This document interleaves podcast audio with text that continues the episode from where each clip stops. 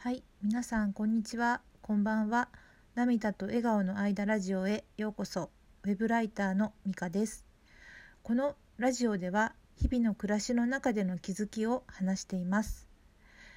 今日もね、前回に引き続き今一番興味がある画家の杉田陽平さん、杉ちゃんの言葉について感じたことをお話しします。とね、今日の言葉は、えーと、自分を卑下しすぎず自分は自分のカラーで進めるほかないです。この言葉はもう皆さん見ましたかね。シネマトゥデイさんの動画バチェロレッテ今だから言える杉田陽平&コウコウ&トーマローズのぶっちゃけトークというね、じゅういちがつのにじゅうろくにちにね、ふつかまえかなに公開された動画なんですが、なんかねすごくね楽しくって、私ねごかいぐらいもう見ちゃったんですよ。もしかするとねもっとたくさん見た人もいるかもしれないですよね。でさんにんともねお話がすごい面白いし上手だし、なんか見てると癒されるし、そうかといってなんか考えさせられるようなことも言うし、本当にいい動画だなって思います。でね、コウコウさんってね話がうまいなってなんか改めて思いました。こうなんかこうファシリテーションみたいなのもしながらね、こうかといって視聴者の人に説明もしてまとめながらなんか面白いことも言ってみたいな感じで、あんな風にあのこう回せたらいいなと思って見習いたいなと思ったんですけど、まずはそこあんな風になんかさんにんとかでねなんかこうお客さん前に話すみたいなのは機会はまあないないのでね、あの、まあ、もしもあればねちょっと見習いたいなと思います。でちょっとこれは個人的なツボなんですけど、なんかリンゴの木の話でコウコウさんがなんかネギの温床って言ってたのがなんかすごいなんか温床っていうのになんかちょっとツボっちゃったんですけど、はいちょっと面白かったです。でさんにんね全部お話全部面白いんですが、やっぱりちょっと杉ちゃん推しとしてはね杉ちゃんの言葉にね今日もね注目したいなと思います。えー、とまずねそのさっき言ったあの自分を卑下しすぎず自分のカラーの自分は自分のカラーを進めるほかないっていう言葉の前にね、えっ、ー、とバチェロレッテに参加してよかったことはっていう質問で、えー、と好き人を好きになるっていう単純なことなんですけど、それがなかなか普段はうまくできなかったりするんですよね。他人のことも好きになって自分のことも好きになるって簡単そうだけど難しい気がするんですよ。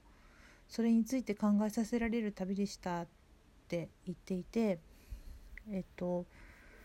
人を好きになるには自分を好きにならないとダメだし、自分を好きになれば自分のたちまちカラーが出て愛されたりするんだなっていうのを今回の旅で感じましたって言ってたんですよね。で私ねまずねここでスワーワーってなんかことあのあの感動したんですね。えっと自分を好きになれば自分の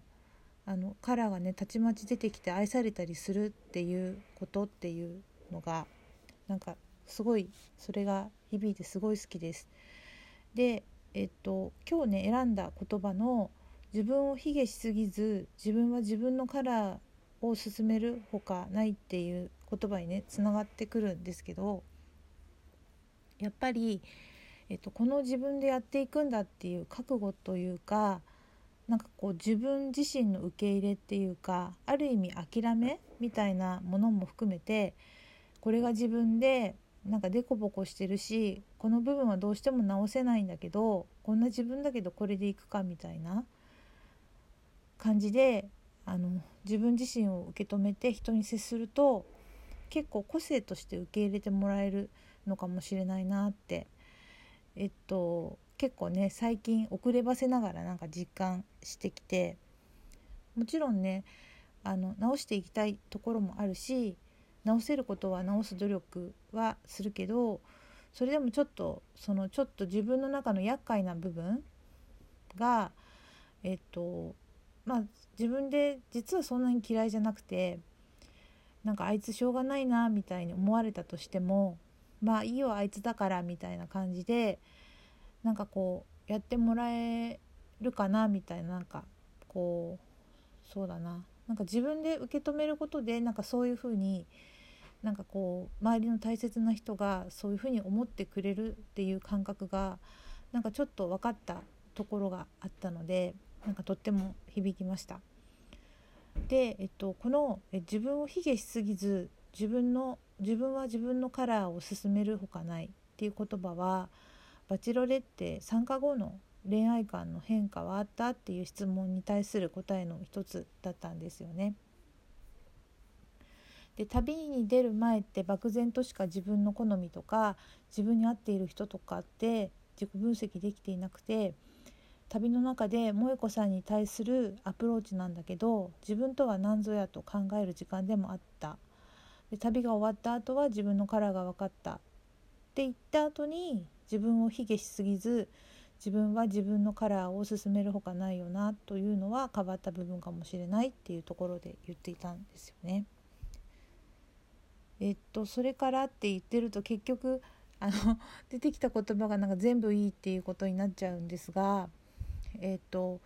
なんか女性ってすごいよなって思うし、我々男性もすごいな、人間ってすごいなって、男と女両方ともすごいなってっていう言葉も出てきて、これもすごいうなずけました。なんかバチロレッテを見て、スギちゃんを見て、なんか私は人間って本当にすごいんだなってなんか感じたんですよ。理由はね、多分たくさんこうこうだからあだからっていう風に言葉で言えばたくさんあるんでだと思うんです思うってがあるんですけど、なんかねそういう言葉じゃなくて、なんかお腹の底の方から感じる感動みたいなねものがこみ上げてきたのですよね。あのあの姿を見せてもらって、で最初というかね、なんか本編を見たりその直後ぐらいはなんか参加者の中のスギちゃんがちょっとすごいこうなんだろう強烈強烈っていうかなんかうーんとすごいこうインパクトがあったから、あの、まあ、それでももちろん大好きになったんですけど、あのスギちゃんからねそのメッセージというかエネルギーみたいなものを感じていたんですけど、いろいろ後日談とかを聞いているうちに、あ、これはスギちゃんだけじゃなくてここにいたみんなからのつながってるエネルギーからだったんだなっていうのが分かってきた感じでした。そしてね、これはなんかスギちゃんとコウコウさんとローズくんさんにんとも言っていたことなんですけど、視聴者の方があったかいなっていうこと話でしたね。私もね自分自身はなんかあったかい気持ちでまあ見てたんですけど、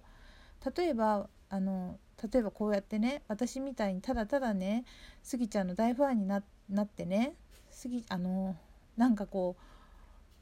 こうラジオ始めてみたくなって、でスギちゃんの言葉を集めてね、突然ねラジオで、ね、語ってる私の話をね聞いてくださってる方がねいて、で一緒にねスギちゃん素敵だね、バチロレって本当に楽しかったねってなんか言い合ったりね、分かり合える方とね、あの一緒にスギちゃんを応援できること、この環境を本当にね嬉しくってあったかいなと感じています。なんか同じものというか同じ人に魅力を感じて応援する仲間の感覚って私自身あんまり今まで味わってこなかった気がして、なんか本当に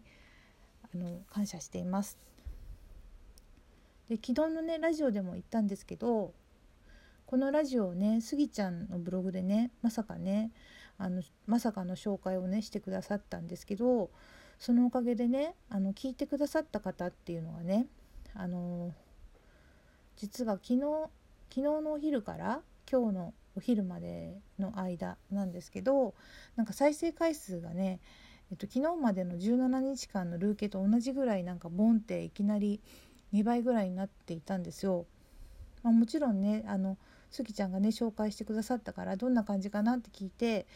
あのちょっとだけ聞いてくださった方もいるし、まあ、ちょっと次も聞いてみようかなと思ってあのにほんさんぼんって聞いてくれた方もいらっしゃったと思うんですけど、本当にありがとうございます。あのこんなね拙い喋りでねあの申し訳ない気持ちもあるんですけど、まあ、せっかくのご縁でねあの、まあ、おそらくねほとんどの方がねあのスギちゃんの魅力を感じられてあのここに迷い込んできてくださっていると思うんで、もうしばらく、えっと、またねスギちゃんのお話をねしたいなと思います。でそのうちねまたねちょっとあのネタ切れじゃないけどあの瞑想し始めるかもしれないんですけど、まあ、よかったら暇つぶしにね聞いてもらえたら嬉しいです。えっと、それからねココさん今日もメッセージありがとうございます。本当にね気持ちに寄り添ってくださってねいつも感謝してます。ありがとうございます。あのメッセージのね返信なんですけど、今ラジオトークさんの運営にちょっと質問投げてるとこなんですけど、なんかもしかしたらねあのココさんが例えば配信をしてくださって、その配信に私が質問みたいな感じで書くことでお便りっていう形は出せるかもしれないんですけど、やっぱりなんかいただいたメッセージにちょっと返信ボタンがね今見つからないので、ちょっと仕組みを確認しているので分かったらお知らせしますね。ということで今日のラジオはこれぐらいにします。今日も最後まで聞いてくださってどうもありがとうございました。ではまた、さようなら。